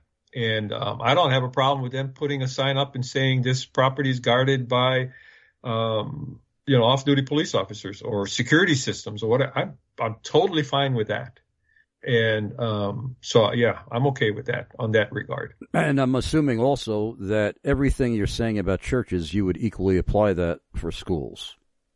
Yeah, I'm not the expert in schools. I've done some schools. There's some great guys out there that I know personally that do schools. Um, and schools are a different, um, different animal, I guess you would say. I've done some school security training, and boy, it is it's different. Um, but again, I don't have a problem with people carrying um, hiring an off-duty officer for a school in today's society. I mean, wow, you got to do that. And um, you know, the same with the church. When you hire an off-duty officer with a uniform and a marked car and place them under your portico, and that's where I would place them, the front door under the portico, um, and let the bad guys know I got somebody in the building. I think that's that's what you do. Yeah, I think that's okay to advertise that you have security in that way. I don't think it's a good idea to have them roaming the building as part of your security in plain clothes, having a placard on them saying I'm security. And uh, when it comes to, oh, well, actually, let me take this question first before I ask my own. Uh, we have CJ in Lindenhurst, Long Island, New York. and uh, he is from the uh, Socialist Soviet Republic of New York. um, uh, CJ asks, are there different rules, regulations, and laws when it comes to arming individuals in a church, depending upon which state you live in? Well, here's the thing uh, for CJ and the rest of your our audience, and that is that if I'm not mistaken, all churches are private property. So basically, I'm renting, I'm buying, or whatever. I don't pay the government uh, money uh, to rent my space where the church is. Mm-hmm. So Amen. consequently, it's so it's private property. So I can make the rules. So um, going back years ago, when I first joined the church as a security director, we decided not to have any guns on the property from people other than uh, uniform, uh, other than police officers. So the way we enforce that is if we saw somebody with a gun, we just come up and say, Hey, are you a police officer? They said no. Well, put the gun in the car, like I said earlier in the program. Now, what I didn't say was if they refused, excuse me, I'd have an officer with me and I'd say, listen, I'm going to ask you to put the gun in the car again. If you refuse, I'm going to ask you to leave the property.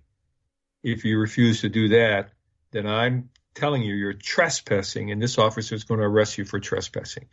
So it's private property and they cannot uh, refute that. So you can make the rules uh, about that. So whether the, if, if you're in New York and the state says you're not allowed to carry guns anywhere in the state, but I can carry a gun in my house. It's my my home. And the same applies to your church. Amen. And CJ, you've also won keeping your church safe. So make sure we have your full mailing address in Lindenhurst, Long Island, where I lived for a decade of my life, in addition to Amityville, Long Island, where I lived for the majority of my life before moving to Pennsylvania. Uh, let's see here. Uh, we have Buck in Hickory Creek, Texas. And Buck says, Could you repeat something that you said earlier? I think I may have misunderstood it. You were talking about whether or not you were pessimistic about conceal and carry legality in the majority of states in the United States. Yeah, and and if I was muddled in that, I apologize. But what I'm saying, I don't think there'll be a federal law that will allow concealed carry in all 50 states. I should have wrapped that up. I think state by state, such as Texas, Kentucky, Florida, and other states, will allow concealed carry without a permit. So, but I don't think there's going to be a federal law um, in the climate that we live in now that will allow concealed carry without a permit in all 50 states. So that's what I meant.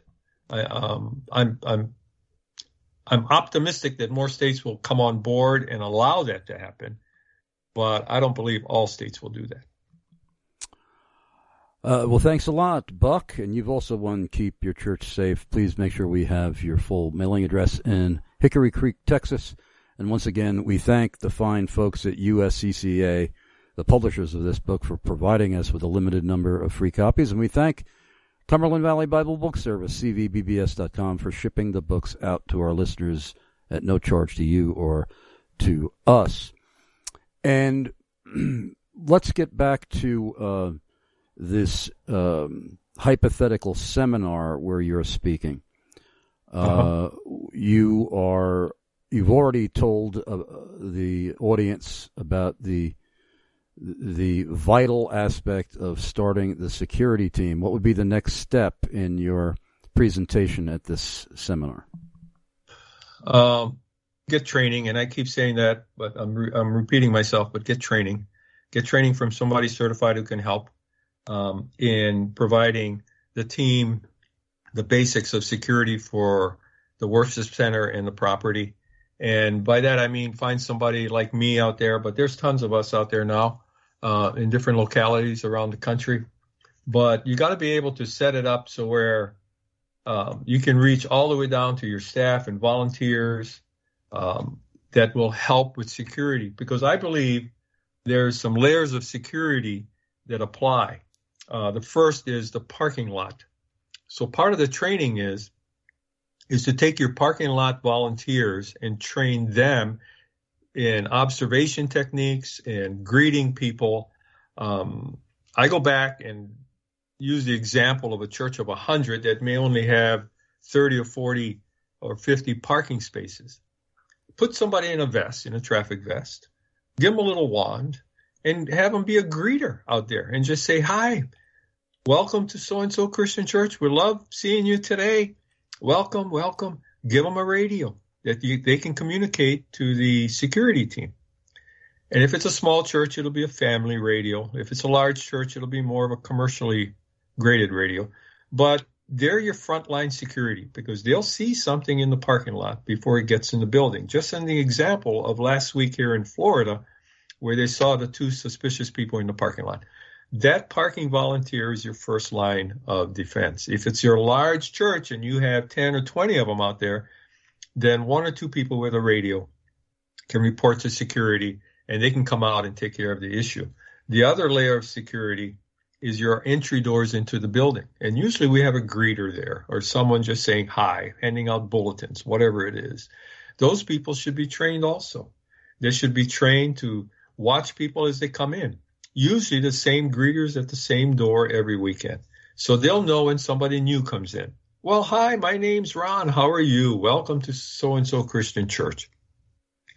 The bad guys don't want to be identified, and this is a way of meeting them.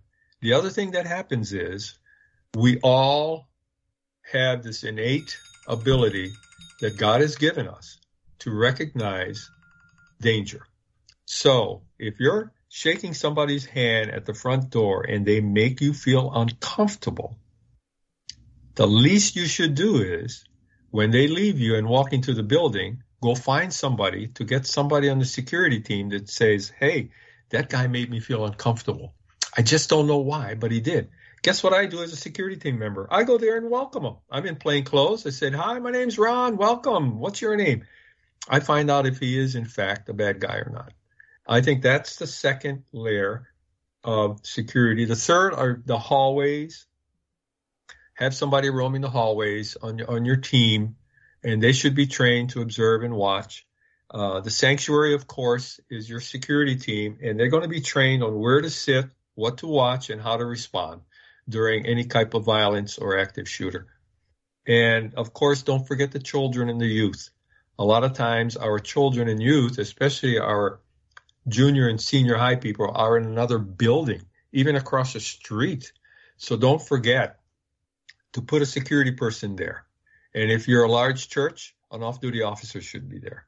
So those are your areas that you watch and those are your areas that you train. You train your ushers and greeters. We had a we had an usher call us on our radio says, "Ron, there's something unusual. There's two guys came in here. I need to see somebody." So I get up there on our balcony and he says, "These two guys walked in with a half a gallon empty, what looked like water, and a full gallon looked like water. And he stopped them. He'd been trained to observe, and if anything's unusual, to stop and kind of question. And he said, What's that? And they said, It's water. We, we drink a lot of water. well, I'm sorry, those are not allowed in the church service. So he said, "Let me put them away." He put them away. Called us when we came up. The guys were gone. Now, was that Wow. a dry run? Was that a dry run? I don't know, but it was water. But it just shows that if you train your people right, they may have stopped something from occurring. Even as throwing the gallon of water off the balcony could injure or kill somebody. So the usher was well trained and took it to heart. And we train our ushers and greeters and our volunteers at least once a quarter. Just sat them down for a little while and talk about what has happened and if they've got any questions. But th- those are your layers of security, and those are the people that you need to train when it comes to active shooters. Also, don't forget the leaders in children's and youth also need to be trained. Given a radio in case something happens, if they see someone with a gun or something suspicious, or if there's someone that's a disgruntled youth or parent, they'll be the first to see that and they can notify you about that. Well, we have to go to our final break, and if you have any intention to send us a question, send it immediately to Chris Arnzen at gmail.com, C H R I S A R N Z E N at gmail.com. Give us your first name at least, city and state, and country residence. Don't go away. We're going to be right back after these messages.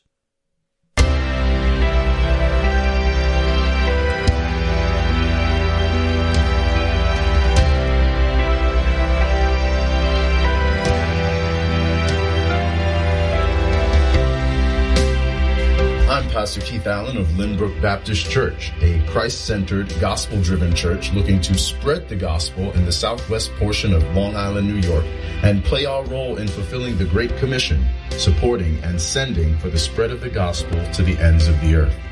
We're delighted to be a part of Chris Arnzen's Iron Sharpens Iron radio advertising family. At Lynbrook Baptist Church, we believe the scriptures of the Old and New Testaments to be the inspired Word of God, inerrant in the original writings, complete as the revelation of God's will for salvation, and the supreme and final authority in all matters to which they speak. We believe in salvation by grace through faith in Jesus Christ. This salvation is based upon the sovereign grace of God, was purchased by Christ on the cross, and is received through faith alone, apart from any human merit, works, or ritual. Salvation in Christ also results in righteous living, good works, and appropriate respect and concern for all who bear God's image. If you live near Lynbrook, Long Island, or if you're just passing through on the Lord's Day, we'd love to have you come and join us in worship. For details, visit lynbrookbaptist.org. That's L-Y-N Brook Baptist.org. This is Pastor Keith Allen of Lynbrook Baptist Church reminding you that by grace you have been saved through faith, and that not of yourselves. It is the gift of God, not a result of works, so that no one may boast. May the Lord bless you in the knowledge of himself. Armored Republic exists to equip free men with tools of liberty to defend God given rights against the twin threats of tyranny and chaos. If you own a rifle to resist tyrants and criminals, then you should own body armor and a med kit for the same reasons. A rifle stops evil, body armor and a med kit keep you in the fight and preserve your life. Armored Republic is a body of free craftsmen united to create tools of liberty. We are honored to be your armorsmith of choice. Civilian ownership of body armor is about increasing decentralized power and, by comparison, reducing the advantages of centralized power. The danger of centralized power is often represented by the word king. As Americans, we hate the word king applied to any mere man. We are Armored Republic. And in a republic, there is no king but Christ. Arm yourself with tools of liberty at armoredrepublic.com.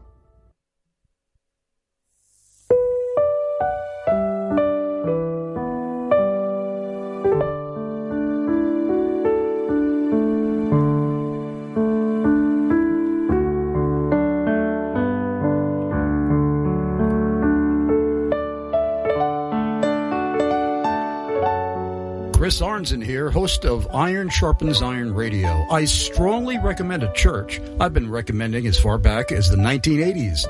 Grace Covenant Baptist Church in Flemington, New Jersey, pastored by Alan Dunn. Grace Covenant Baptist Church believes it's God's prerogative to determine how he shall be worshiped and how he shall be represented in the world. They believe churches need to turn to the Bible to discover what to include in worship and how to worship God in spirit and truth. They endeavor to maintain a God-centered focus and to protect worship from the intrusion of carnal entertainments and distractions. Reading, preaching, and hearing the Word of God, psalms, hymns, and spiritual songs, baptism, and communion are the scriptural elements of their corporate worship performed with faith, joy, and sobriety. Discover more about Grace Covenant Baptist Church in Flemington, New Jersey at gcbc-nj.org. That's gcbc-nj.org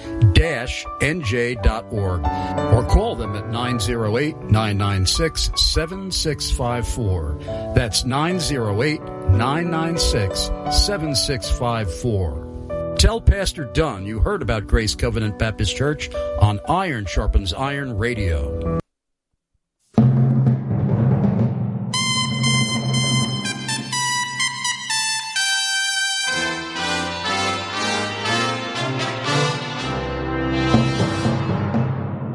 Hi, I'm Brian McLaughlin, president of the SecureCom Group and an enthusiastic supporter of Chris Arnzen's Iron Sharpens Iron radio program.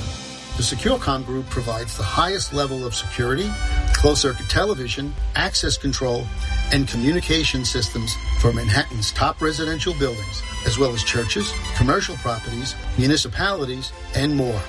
We custom install exactly what you need to protect yourself, including digital recording, off-site viewing, and connectivity from most smart devices. From simple code activated systems to the latest technology using facial recognition, the SecureCom Group has it. We also provide the latest in intercom and IP telephone systems. In addition, we provide superior networking platforms. We'll create, maintain, and secure your local network. Whether it's a Wi-Fi or hardwire network, we'll implement the latest secured firewall, endpoint solutions, and cloud backup. I would love to have the honor and privilege of helping protect the lives and property of Iron Sharpens Iron radio listeners and their associates. For more details on how the SecureCom Group may be of service to you with the very latest in security innovations, call 718-353-3355. That's 718-353-3355. Or visit securecomgroup.com. That's securecomgroup.com. This is Brian McLaughlin of the SecureCom Group, joining Chris Arnzen's family of advertisers to keep Iron Sharpens Iron radio on the air. When Iron Sharpens Iron Radio first launched in 2005, the publishers of the New American Standard Bible were among my very first sponsors. It gives me joy knowing that many scholars and pastors in the Iron Sharpens Iron radio audience have been sticking with or switching to the NASB. I'm Pastor Nate Pickowicz of Harvest Bible Church in Gilmanton Ironworks, New Hampshire, and the NASB is my Bible of choice. I'm Pastor Rich Jensen of Hope Reformed Baptist Church in Coram, New York, and the NASB is my Bible of choice. I'm Pastor Sule Prince of Oakwood Wesleyan Church in Toronto, Ontario, Canada, and the NASB is my Bible of choice. I'm Pastor John Sampson of King's Church in Peoria, Arizona, and the NASB is my Bible of choice. I'm Pastor Chuck Volo of New Life Community Church in Kingsville, Maryland, and the NASB is my Bible of choice. I'm Pastor Steve Herford of Eastport Baptist Church in Jacksonville, Florida, and the NASB is my Bible of choice. I'm Pastor Roy Owens Jr. of the Church at Friendship in Hockley, Texas, and the NASB is my Bible of choice. Here's a great way for your church to help keep Iron Sharpens Iron radio on the air. Pastors, are your Pew Bibles tattered and falling apart? Consider restocking your pews with the NASB and tell the publishers you heard about them from Chris Arnzen on Iron Sharpens Iron Radio. Go to nasbible.com that's nasbible.com to place your order.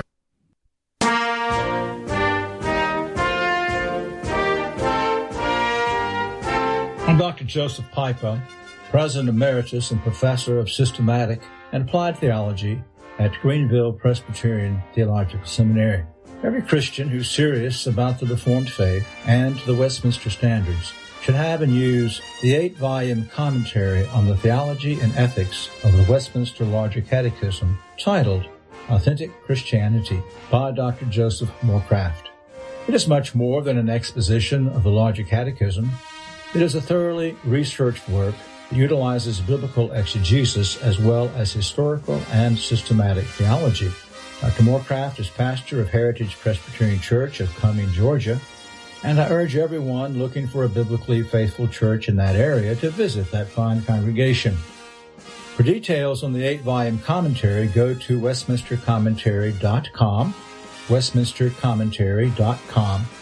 For details on Heritage Presbyterian Church of Cumming, Georgia, visit heritagepresbyterianchurch.com, heritagepresbyterianchurch.com.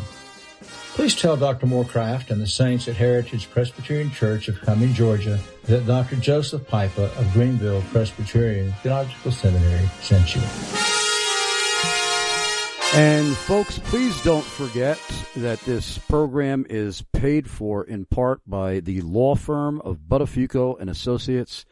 My dear friend Dan Buttafuoco, attorney at law, has been supporting this show since its inception in 2005 in every major public event that I have been involved in arranging and hosting. Uh, if you are the victim of a serious personal injury or medical malpractice anywhere in the United States, call 1 800 Now Hurt, 1 800 Now Hurt, or go to the website 1 800 Now Hurt.com. Always mention Iron Sharpens Iron Radio. Also, I want to thank my dear friend Brian McLaughlin of the SecureCom Group, whose ads you've been hearing. And obviously, that's another a business that goes hand in hand with our topic today. Uh, if you want to keep your home, your church, or your place of business secure as possible, go to securecomgroup.com, securecomgroup.com, ask for Brian McLaughlin, and mention Chris Arnzen of Iron Sharpens Iron Radio. Last but not least, if you're a man in ministry leadership, you are invited to my next Iron Sharpens Iron Radio free pastors luncheon which will be held Thursday, June 6th, 11 a.m. to 2 p.m. at Church of the Living Christ in Loysville, Pennsylvania.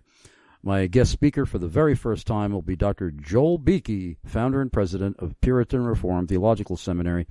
It's absolutely free of charge, and every man attending will receive a heavy sack of free brand new books personally selected by me and donated by Christian publishers all over the United States and United Kingdom. If you want to register for free, just send me an email to chrisarnzen at gmail.com and put Pastor's Luncheon in the subject line. And now we're back with our discussion uh, with uh, Ron Aguiar and his book, Keep Your Church, Keeping Your Church Safe, Security Essentials for Houses of Worship. And Ron, um, I just mentioned one of my sponsors, the SecureCom Group, w- which yep. specializes in security systems. That seems like a sure. no-brainer that a right. church should make sure that they have yeah. as up to date as possible, as, as much as they could afford in that realm, right? Yeah, absolutely. Um, you know, large churches have different needs and resources, but small to medium churches, yeah, you got to have a security system.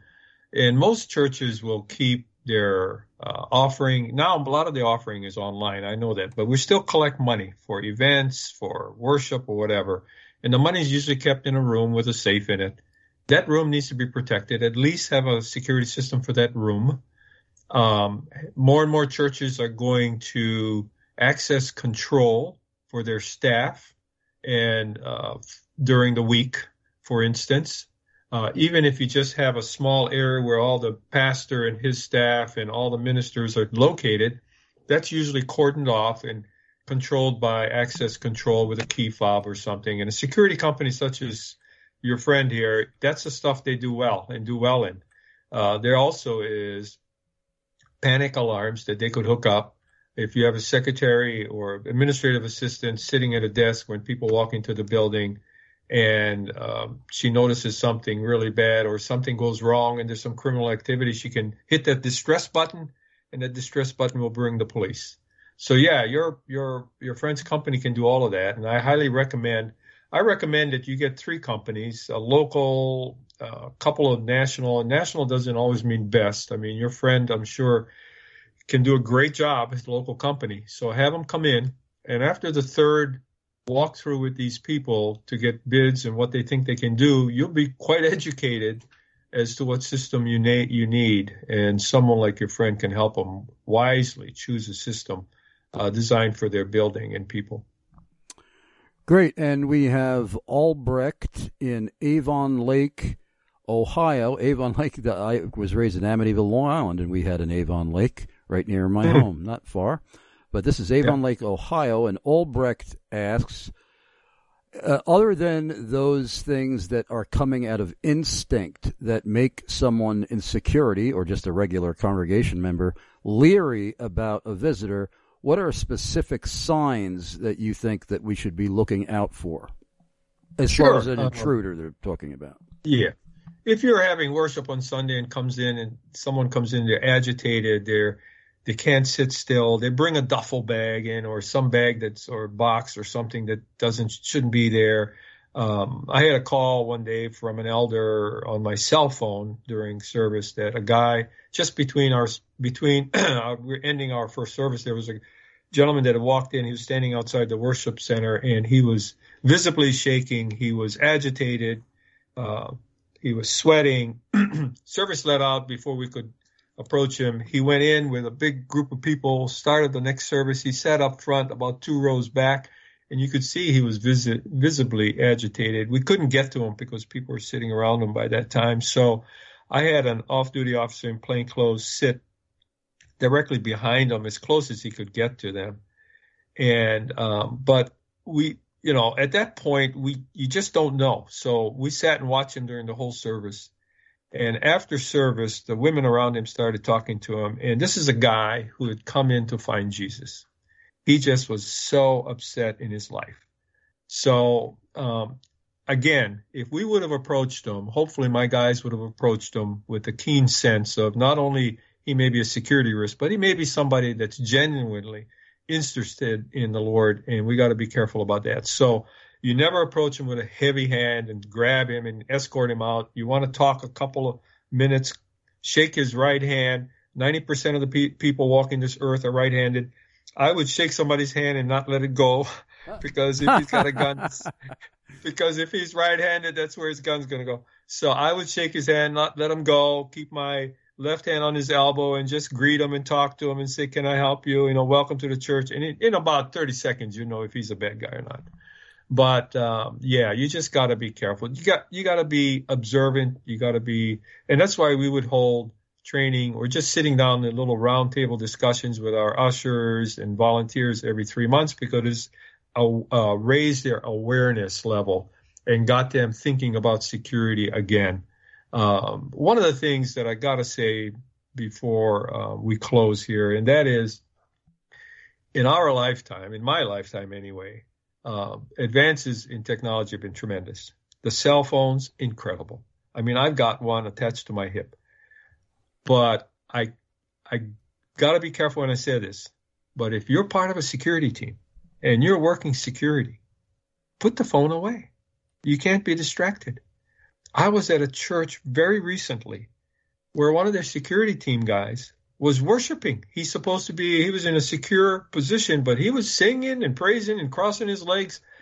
I remember my wife, uh, I did this for about 20 years, and I would sit right behind the pastor on the second row and we'd get in the car uh, when I first started this, and she goes, "So what do you think of the sermon?" I'm saying, "I didn't hear the sermon. I, I'm, I, I'm paying attention to the people, watching people, running scenario. My brain is never shutting off about security. I can't be focused on what the preacher's talking about. I never pulled my cell phone out. I did a I did a an assessment for a very large church. They called me. They no one knew me in the church except the person who called. And I went in with my wife and we worshiped on Sunday. There were five uniformed police officers guarding the sanct- the outside perimeter of entering the sanctuary. It's a large, large church. Chris, all five of them were on their cell phones.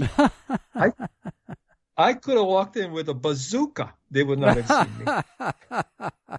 Well, obviously, this uh, requires a couple of things.